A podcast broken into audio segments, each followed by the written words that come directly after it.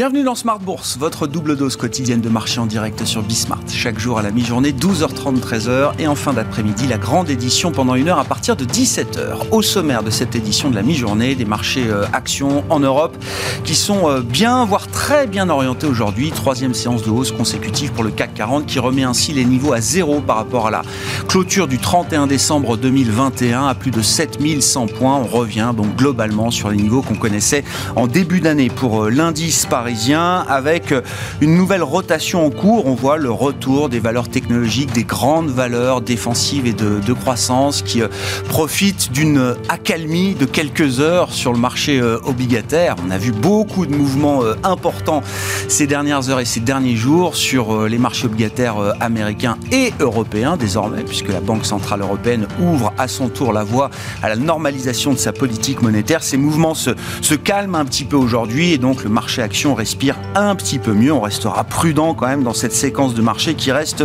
nerveuse et très hésitante. Nous parlerons justement de stratégie d'investissement sur les marchés cotés avec Kevin Lenoy qui sera avec nous euh, en plateau, le directeur des investissements d'Avantgarde Investment. Et puis, focus également dans cette émission sur le private equity, le private equity d'exception qui est euh, défendu par euh, alors, la plateforme Altaroc qui est pilotée par la société de gestion Amboise Partners et le managing partner d'Amboise Partners Frédéric Stollard sera avec nous euh, en plateau pour revenir déjà sur le premier millésime de la gamme Altaroc qui a été un succès en, en trois mois et qui ouvre donc bien sûr la voie à un deuxième fonds qui vient d'être lancé pour euh, cette plateforme de private equity d'exception Altaroc.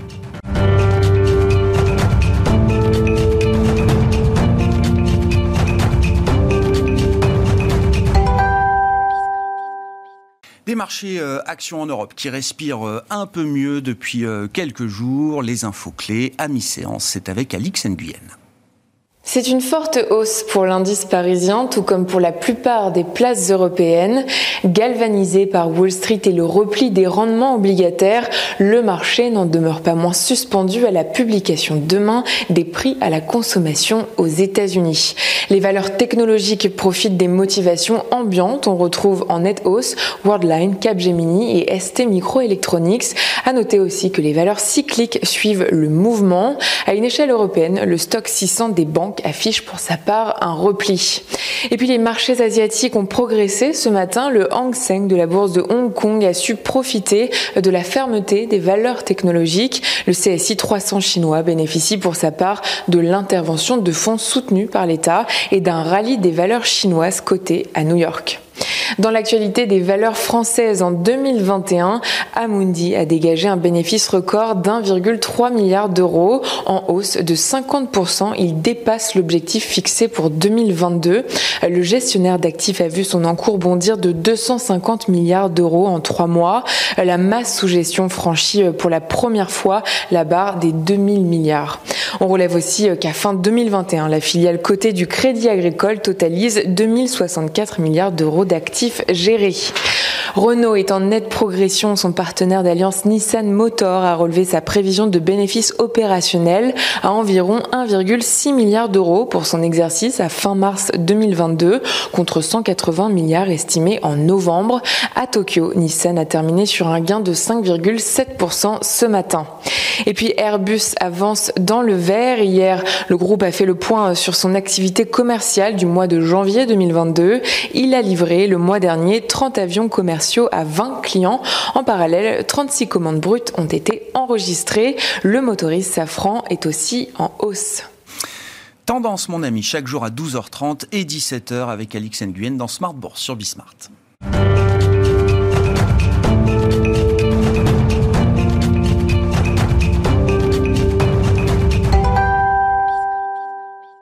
Les banques centrales deviennent une source d'incertitude et de volatilité pour les marchés et les investisseurs sont en quête de repères. Nous en parlons avec Kevin Lenouay qui est à mes côtés en plateau, le directeur des investissements d'Avantgarde Investment. Bonjour Kevin. Bonjour Grégoire. Merci beaucoup d'être là. Donc, euh, accès de fièvre au quiche généralisé chez les grandes banques centrales désormais. On avait eu le pivot de la Fed, on a déjà eu deux hausses de taux du côté de la Banque d'Angleterre. Il s'en a fallu de peu que la dernière hausse ne soit pas une hausse de 50 points de base. Et puis maintenant, la communication de la Banque Centrale Européenne qui est est en train de, se retourner euh, également. Ce qui, ce qui génère quand même une situation assez nouvelle et inédite au regard des, des dernières années qu'on a passées sur, euh, sur les marchés. Comment vous raisonnez justement par rapport à cette question de la normalisation générale des euh, politiques monétaires à, à, travers le monde? Et quels sont pour vous les éléments, les facteurs alors, économiques, mais aussi de marché à surveiller pour essayer de comprendre et d'anticiper peut-être la fonction de réaction mhm. de ces banques centrales aujourd'hui? C'est vrai qu'on avait quasiment perdu l'habitude, comme vous le dites. On avait euh, des marchés ces dernières années ou ces derniers mois, on en parlait, qui étaient euh, certains jugés ennuyeux. On avait des banquiers centraux qui étaient euh, totalement prévisibles également. Et puis finalement, le mois de janvier nous rappelle à la réalité. La réalité première, quand on prend une vue d'angle, évidemment, ce sont les, les, trois feux sous lesquels ont été le marché. Ça, vous en avez largement parlé. C'est évidemment une inflation qui reste soutenue, donc évidemment à regarder. Un cycle économique, donc un cycle de croissance évidemment qui baisse un petit peu du fait de l'euphorie, c'est tout à fait logique, voire avec certaines déceptions aux États-Unis sur les chiffres de croissance, donc méfiance de ce côté-là. Et puis ces dernières semaines, ça a été de la géopolitique, plus tendue évidemment, mais on va mettre ce facteur-là de côté évidemment parce que on le juge encore non structurant. Le point qui est important à mon avis, c'est le couple que vous avez décrit, c'est le couple croissance-inflation. Globalement, aujourd'hui, le marché se focalise là-dessus et le risque que price le marché un petit peu, en tout cas la manière dont nous on le communique à nos clients, c'est ce qu'on appelle l'effet ciseau. Effet ciseau, si on veut en donner euh, un résumé classique, finalement, c'est l'optimisation que doit réaliser le banquier central aujourd'hui, à savoir certes un durcissement monétaire, mais quel timing et quelle ampleur de ce durcissement monétaire pour ne pas briser la croissance, pour ne pas briser le cycle en réalité. Donc l'effet ciseau, c'est simplement on durcit les conditions monétaires et on ne veut pas trop abaisser les conditions économiques. Mhm. Et là-dessus, on a besoin de crédibilité, de forte crédibilité monétaire. Mhm. C'est là sûrement où on va en venir. Si effectivement l'objectif des banques centrales est d'essayer de contrôler, maintenir euh, l'inflation, qui a un caractère en plus politique euh, affirmé euh, aujourd'hui, sans trop abîmer la croissance euh, future. Mhm. Où est la limite justement de cet arbitrage? Qu'est-ce qu'il faut regarder de ce point de vue-là, Kevin? La limite, elle est délicate. On va prendre là aussi une grande vue. Pour commencer, il est clair que je pense qu'on peut entendre aujourd'hui qu'une hausse de taux, en tout cas un durcissement monétaire, même en zone euro, est pas tout à fait incohérent. Globalement, si on regarde États-Unis, Royaume-Uni, on a en effet des spirales inflationnistes qui sont quand même à regarder de très près vous le dites. Euh, et puis, en, zone euro, on a aussi un climat social qui est assez compliqué. Donc, on va évidemment penser à cela. Et surtout, les banquiers centraux commencent à demi-mot à avouer ce que beaucoup pensaient, c'est-à-dire dans un environnement tel que celui-ci, taux zéro, voire taux négatif, comment on lutte si jamais on a une récession. Mhm. Une récession potentiellement technique uniquement, voire une crise, même sans avoir une crise aussi violente. Donc déjà, de mon point de vue, encore une fois, la hausse de taux ou le durcissement n'est pas un élément euh, grave, c'est un élément sur lequel on réagit avec nos clients depuis maintenant plusieurs mois, donc on est peu surpris. Le cas, c'est vraiment le timing et l'ampleur, encore une fois. La fenêtre d'opportunité est parfaitement légitime. C'est ça. Toute la question est comment est-ce qu'on met en musique mhm. cette euh, normalisation L'ampleur, typiquement, euh, on peut revenir à un cas très classique, quoique discutable. On prend une courbe de Phillips aujourd'hui aux États-Unis. On, on, regarde les derniers chiffres qui sont sortis par les différentes banques qui en font les études. Historiquement, une courbe de Phillips, on abaisse l'inflation de, 10 points de base, donc de 0,1%, ça nous coûte 1% d'emploi. Donc on augmente le chômage de 1%. Ça, on va considérer que c'est, ça tient en réalité dans une inflation qui est une inflation structurelle. Mhm. C'est-à-dire qu'elle a déjà infusé au sein de l'économie et finalement, on a aujourd'hui des effets qui sont pas ceux-là. On va continuer de considérer, on veut rester optimiste, on va y venir sûrement sur la stratégie, on va considérer que l'inflation aujourd'hui, elle est encore conjoncturelle, au moins à deux tiers. Et donc, on peut se dire aujourd'hui qu'une courbe de Phillips qui ressort assez bien, c'est qu'une baisse de l'inflation de 0,5% globalement coûte 1% d'emploi. Mais ça signifie aujourd'hui, vu les niveaux qu'on a, pour illustrer un peu le propos, si on veut abaisser l'inflation aujourd'hui de 2%, ça nous coûte 4% de chômage. Quel gouvernement aujourd'hui peut se le permettre? Quelle banque centrale peut se le permettre? C'est la première réflexion. Donc là, on a vraiment cet effet ciseau qui est illustré et qui est à surveiller, et c'est ce que craint évidemment le marché. Mm. Aujourd'hui, quand on regarde le marché, probabilité de récession américaine, on était il y a encore 9-10 mois plutôt dans le tour 2025 le consensus en tout cas se positionner là-dessus.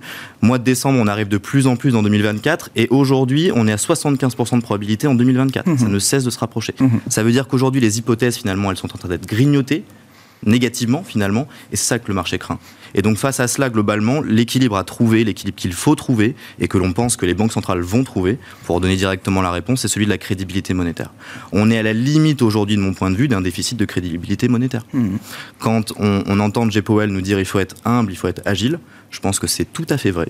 c'est ce que l'on pense tous depuis des mois, et on a bien conscience que la dynamique de prix, elle n'est pas évidente à saisir, pour ne pas dire incompréhensible. Il n'empêche que c'est pas sûrement le discours qu'attend le marché pour ancrer cette anticipation. Donc là, il y a potentiellement faute politique si on continue dans ce sens-là. Donc ça veut dire que quand on regarde, euh, moi j'ai été frappé par la dispersion des pronostics des euh, grandes banques de Wall Street par exemple sur le, chemin de resserrement monétaire de la mhm. Fed. Ça va de 3 hausses de taux à 7 pour certains avec euh, des combos qui mélangent 50 points de base, réduction du bilan plus ou moins forte, etc. Vous dites il faut peut-être écarter un peu les extrêmes de ce point de vue-là et rester humble, comme le rappelle Jérôme Powell. Nous, nous voulons bien être humbles et agiles. Aucun problème. Et, ça, ça, milite pour, euh, comment dire, encore un peu d'optimisme sur les actifs risqués, sur les marchés actions euh, notamment. Oui. Les secousses ont déjà été violentes. Mhm. Même si on, reste, je le disais, hein, le CAC 40 ou les indices européens euh, restent sur les niveaux qu'on connaissait en fin d'année dernière hein, pour l'instant. On a joué à se faire peur, on va le dire comme ça, mais encore une fois, si on fait la transition, quelle, banque centrale peut se permettre un tel niveau de chômage si on augmente les taux brusquement? On pense qu'il n'y en a pas beaucoup aujourd'hui. Donc on va prendre une vision bien plus large, c'est de se dire que la hausse de taux, encore une fois, elle peut être audible, elle va être maîtrisée et surtout passer cette période de volatilité qu'on n'arrête pas forcément sur le mois de janvier. On mm. considère globalement le premier trimestre peut être porteur là-dessus, mais globalement ce que l'on dit à nos investisseurs, c'est prenons une vue beaucoup plus large. On est, nous sommes investisseurs de moyen terme, on a des fondamentaux qui sont solides, on a un cycle de croissance qui est solide et on a une inflation, ça c'est l'hypothèse entre guillemets qu'il mm. faut vérifier, la plus importante, on a une inflation qui n'est pas encore structurelle. Donc globalement, gardons la tête froide et évitons d'écouter entre guillemets le bruit des vagues. Hmm. Donc ça nous donne aujourd'hui une stratégie qu'on a présentée à nos clients, qui est une stratégie optimiste sur 2022. Il y aura des rotations évidemment de style à gérer. On en a fait évidemment dans nos portefeuilles. Globalement, il faut savoir gérer ça, mais encore une fois, écoutez le bruit des vagues, je vais répéter cela. Quand vous dites euh, rotation, enfin, on en est où? Parce que à force d'enchaîner les rotations, contre-rotations, ah euh, retour à la rotation euh, initiale, ces rotations dans quel sens? Le mois de janvier a été un mois de rotation de style historique. Absolument. Avec une surperformance de la value versus la croissance, stratégie mhm. hein, de, croissance qui a été historique en Europe notamment alors, euh, la vitesse et la violence des mouvements, c'est une chose, mais est-ce que là, il y a quand même une tendance, euh, au moins euh, tactiquement, qui reste à exploiter, ce mhm. point de vue-là? Et puis, euh, plus stratégiquement, on a vu euh, sur le marché américain un Nasdaq à un moment qui perdait 15%, hein, je crois, du pic au creux. Euh, bon, est-ce que c'est déjà une petite, une, petite alerte pour l'investisseur qui chercherait peut-être à se repositionner? On se pose la question. Ça, très clairement, sur le Nasdaq, on va y venir, on se pose la question. Ce qu'on a fait en portefeuille, pour vous donner les grandes lignes, globalement, on a renforcé un cœur de portefeuille plutôt historique, les valeurs de croissance. Valeurs de croissance, valeurs de qualité. On ne s'est pas privé, évidemment, d'en réinjecter dans nos portefeuilles. On est prêt à payer de la qualité, on est prêt à payer non pas ce qu'on estime être un prix euh, cher en termes de valorisation, mais un juste prix. Donc globalement aujourd'hui, on n'a pas eu de difficulté à réinjecter ça dans nos portefeuilles. Et encore une fois, on a quelque peu fermé les écoutilles pour, on va dire, 60% d'un portefeuille coté, mmh. en tout cas en action. Euh, le point typiquement, moi, qui me semble assez, assez aberrant, c'est Visa, euh, pour en, prendre une qui est ouais, bien représentative. Visa aujourd'hui, on était, on devait osciller aux alentours de moins 10 sur le début d'année avant les résultats. On avait globalement une vente de la qualité. On sortait d'une année 2021 qui était quand même pas évidente non plus pour le titre post-publication, on prend quasiment 12-15%. Donc on a un retour des fondamentaux dont on avait parlé ensemble au mois de mmh. Donc ça, typiquement, on les a réinjectés. Et ces valeurs-là, elles sont moins chères aujourd'hui? Ces valeurs-là, elles sont légèrement moins légèrement chères moins chères aujourd'hui. Celles qui sont beaucoup moins chères, c'est le fond de la cote du Nasdaq. C'est comme ça que je le, présente euh, à nos clients. En tout cas, tout ce qui est hors de prix, tout ce qui était hors de prix il y a six mois, évidemment, est beaucoup moins cher. Mais ça nous semble aujourd'hui encore beaucoup trop cher. Donc on n'y revient pas, on n'y touche pas et on ne veut pas y aller. Je vous avoue que même un Nasdaq à, moins 15 à un certain moment, on s'est posé la question pour faire du tactique indiciel. On s'est privé de le faire. On a préféré rentrer au contraire des mastodontes du Nasdaq rentables, fondamentaux solides, solidité bilancielle. Ça, ça ne nous fait pas peur, évidemment. Mais du fond de cote, ce que j'appelle du fond de cote. bien sûr. On évite. Mais toutes ces, ce qu'on a décrit, c'est-à-dire ce, ce, ce, crack qu'on ne veut pas voir, ces 50% et plus de valeur du Nasdaq qui sont en baisse de plus de 50%, vous dites ça, ça mettra du temps à revenir dans les portefeuilles. Ça mettra du temps à revenir, ça nécessite d'avoir un environnement qui soit quand même beaucoup plus lisible, ça encore une fois. Et puis surtout, les investisseurs aujourd'hui, vu les prix payés, n'ont pas forcément envie d'y retourner. Quand je parle de prix, je parle de valorisation, mmh. évidemment. Mmh. Donc ça peut paraître très intéressant sur le papier, mais on ne veut pas y toucher. Le complément de ce que l'on a fait en, croissance, par contre, ça c'est assez évident, on a fait de la value, on s'y est mis, euh, on en avait parlé là aussi assez régulièrement, on s'y est mis, que ce soit en Europe ou aux États-Unis. Des valeurs comme Wells Fargo, par exemple, en fin d'année, étaient totalement attractives. Ça ne dément pas, ça fait plus de 20% La question qui est en suspens, qu'il faut résoudre maintenant, c'est celle que vous posiez tout à l'heure. C'est pendant combien de temps cela va durer? Mm. Globalement, je ne suis pas un, franc partisan des rotations longues et on va considérer potentiellement qu'une grande partie du mouvement value peut déjà s'épuiser à la fin du T1. Donc on va être très prudent maintenant dans les, dans les mois à venir et potentiellement on commencera à prendre les bénéfices sur ces valeurs. Merci beaucoup, euh, Kevin, pour cette, euh, cet éclairage euh, stratégique en matière d'investissement sur les marchés cotés. Kevin Lenouaille, qui est avec nous en plateau, le directeur des investissements d'Avantgarde Investment.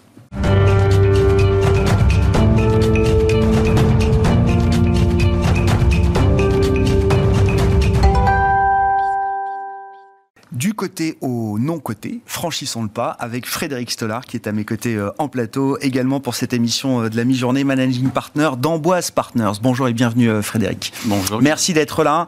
Amboise Partners qui est donc une société de, de gestion qui pilote la plateforme Altaroc c'est ça, euh, Frédéric, vous étiez venu nous en parler il y a, quelques mois. Euh, l'idée étant, la proposition d'Altaroc étant euh, d'apporter au plus grand nombre, en tout cas des clients privés aujourd'hui, ce que vous définissez comme étant un private equity d'exception. Alors évidemment, l'actualité qui vous amène ici, c'est déjà un premier millésime qui a été un, franc succès depuis l'automne dernier, et bien sûr l'arrivée d'un deuxième fonds qui a été lancé ces dernières heures, on peut le dire comme ça, Frédéric. Mais déjà, je veux, bien qu'on qualifie cette idée de private equity d'exception Qu'est-ce que ça représente euh, pour vous? Et puis, retour d'expérience quand même de ce premier millésime qui a été un succès. Alors, le produit, il est simple, Guillaume. L'idée, c'est, le concept est simple, c'est d'offrir à des clients privés, à partir de 100 000 euros, l'accès à 5 ou 6 des meilleurs fonds mondiaux de private equity de qualité institutionnelle. Sachant que ces fonds, aujourd'hui, ne prennent pas de clients à moins de 20 millions de dollars. Aujourd'hui, vous ne pouvez rentrer chez ces fonds, si tant est que vous puissiez rentrer, que si vous avez un ticket d'entrée mini de 20 millions de dollars, parce que ces fonds ne s'adressent qu'à une clientèle institutionnelle. Donc l'idée d'Altaroc, celle que je vous avais présentée il y a 4 mois, c'était d'offrir non pas l'accès à un fonds, mais un portefeuille, un blend de 5 ou 6 fonds d'exception, diversifiés dans le monde, par secteur, par géographie, qui permet à un client privé, à partir de 100 000 euros, tiré sur 5 ans, soit à peu près 20 000 euros par an, de rentrer dans les 5 ou 6 meilleurs fonds du monde de PE, sur à peu près 4 000 fonds de PE qui lèvent de l'argent tous les ans. Donc la proposition de valeur d'Altaroc, celle que je vous avais présentée, c'est on va aller chercher les 5 ou 6 best-of du PE mondial sur 4000 gérants qui tous les ans lèvent de l'argent. Ça, c'était notre proposition de valeur. Alors, si je dois faire un, peut-être un premier bilan de la campagne 21, euh, vous m'aviez invité euh, en septembre et je vous avais dit, voilà, notre ambition, ce serait, notre rêve, ce serait de collecter 100 millions d'euros. On, a, on, on avait pour ambition de démarrer la collecte le 15 octobre. Et entre le 15 octobre et fin décembre, on voulait collecter 100 millions d'euros mm. pour une marque Altaroc qui n'était pas connue, un produit qui était totalement nouveau. Et souvenez-vous, on ne fait pas de collecte directe, donc c'est une collecte B2B2C. Donc il faut aussi qu'on convainque des distributeurs, qu'on les forme. Bien sûr. Eh bien, la, la très bonne nouvelle, c'est qu'on a collecté à peu près 200 millions d'euros en l'espace de 10 semaines. Et on a convaincu une quarantaine de distributeurs de promouvoir notre offre. Et donc, on a fait en l'espace de 10 semaines, plus de deux fois les volumes ambitieux que nous nous étions fixés. Donc on est, on est évidemment satisfait. On a l'autre élément de satisfaction, c'est que le premier millésime qu'on a construit, il est déjà investi. Les sous-jacents sont investis à 35%. Il y a une centaine de TI d'exception dans le portefeuille. Il y a trois licornes françaises dans le portefeuille. Donc le client Altaroc, qui a accompagné le millésime 1, il est déjà investisseur dans trois licornes. Et je veux dire quelque chose qui me fait plaisir, avec, avec ce volume de pratiquement 200 millions de collectes en l'espace de 10 semaines, nous sommes un des premiers intervenants du PE de qualité institutionnelle à destination des clients privés en l'espace de quelques semaines. Alors peut-être, peut-être je voudrais expliquer, à notre avis, pourquoi. Qu'est-ce qui fait qu'on a été au-delà de nos attentes? Oui. Parce que je pense que c'est un élément intéressant pour, pour les auditeurs. Un, il y a la qualité de l'offre. Aujourd'hui, un client Altaroc, s'il avait voulu se construire tout seul le portefeuille, si tant est qu'il ait pu le faire ou qu'il ait su le faire, il lui aurait fallu 150 millions d'euros pour se bâtir le portefeuille qu'on lui a permis de souscrire pour 100 000 euros. Mhm. Donc on a, on a réduit par un facteur de 1000, fois la taille du ticket d'entrée pour accéder non pas à un fonds mais à six fonds. Donc déjà, y a, la qualité de l'offre, elle est indiscutable. Le deuxième élément, c'est la passion de nos distributeurs. On a aujourd'hui des distributeurs, ça va vous faire sourire, on, on a pas mal de CGP et quelques banques privées qui nous ont dit, Frédéric, le, produit nous paraît vraiment bien, on cherchait quelque chose de cette qualité-là, on pense qu'on peut collecter entre 1 et 2 millions d'euros sur novembre et décembre. On a une banque privée qui a démarré avec nous mi-novembre, elle a collecté 22 millions d'euros en trois semaines. Qu'est-ce qui explique ce succès, euh, Frédéric? D'abord, c'est la passion de la banque privée qui s'est qui s'est mobilisée. Elle cherchait des produits de ce type-là. Elle s'est mobilisée. On s'est beaucoup engagé dans la collecte aussi parce que nous avons accompagné en formant nos distributeurs, en les accompagnant commercialement et peut-être le fait que je fais ce métier depuis plus de 30 ans comme opérateur de fonds de private mhm. equity. Ça a aussi aidé à crédibiliser le discours considérablement. Le fait que Maurice Chéniaud m'accompagne, un des fondateurs d'Apax, ça a aussi considérablement consolidé notre discours. Et puis à la fin, je crois qu'on est aussi à un moment de l'histoire qui est vraiment... On est à un moment pivot de l'histoire, Guillaume, mais je vous en avais parlé. En termes de conjoncture, moi je pense que c'est le moment pour le private equity chez les particuliers. Pourquoi? Et ça fera le pendant de la conversation de tout à l'heure. Aujourd'hui, les taux sont faibles. Alors, je ne suis pas un expert des taux d'intérêt, mais on est sur des taux structurellement faibles au regard de l'histoire. On est sur des fonds, des fonds euros qui rapportent moins d'un pour cent. On est sur des portefeuilles obligataires de qualité mmh. A qui rapportent 0 plus. On est sur de l'immobilier coté mmh. qui rapporte entre 2 et 3. On est sur une bourse qui rapporte sur longue période qui va rapporter entre 2 et 5 avec une vol très importante. Aujourd'hui, un produit comme le private equity qui rapporte des retours de 10 à 15% sur 20 ans, 30 ans, 40 ans, 50 ans, dans un monde où la liquidité n'offre plus beaucoup de rendement, c'est ce que le client privé cherche. Donc je pense qu'on a je dirais, une offre qui rencontre une demande, c'est le moment de vendre du private equity, du qualité instit. Il n'y a pas de raison que le private equity euh, rapporte pas encore 15 à 20% dans les prochaines années, euh, Frédéric. Si on est en train de changer de monde, si je veux dire, si, si, on est en train de refermer la porte de 10, 15, 20 ans de désinflation, de baisse des taux, tout ce qu'on a vécu, tout ce que vous avez vécu aussi dans toute votre euh, expérience de, d'investisseur en fonds propres, Frédéric. Si ce monde-là est en train de se refermer, alors, est-ce qu'on peut espérer ce type de retour encore demain Une question compliquée que vous me posez. Il y a un risque que les retours baissent. Est-ce que c'est certain? Absolument pas. Maintenant, je dirais que ce qui compte, c'est pas tellement la valeur absolue d'un retour d'investissement, c'est sa valeur relative. À la fin, l'investisseur, il a le choix entre différentes options d'investissement. Donc, il peut investir en bourse, il peut investir dans l'immobilier, il peut investir en private equity, et il peut investir dans le meilleur du private equity. Moi, il y a quelque chose que je suis de façon très précise, c'est quelque part l'écart de performance entre la bourse, en moyenne, et ce qu'on appelle le premier quartile du private equity. Sur 50 ans, 40 ans, 30 ans, 20 ans, 10 ans, le premier quartile du PE, c'est 15% par an de surperf par rapport à la bourse moyenne. Surperformance, on parle. Surperformance. Très clair. Un, portefeuille d'exception de PE rapportera 15%, 1500 bips de plus par an que la moyenne des marchés cotés. Eh bien, je pense que, mon avis, c'est que les marchés cotés retourneront moins sur les 10 ans à venir que sur les 10 ans passés parce qu'ils ont été portés par une baisse de taux structurel mhm. et par plein d'autres éléments conjoncturels.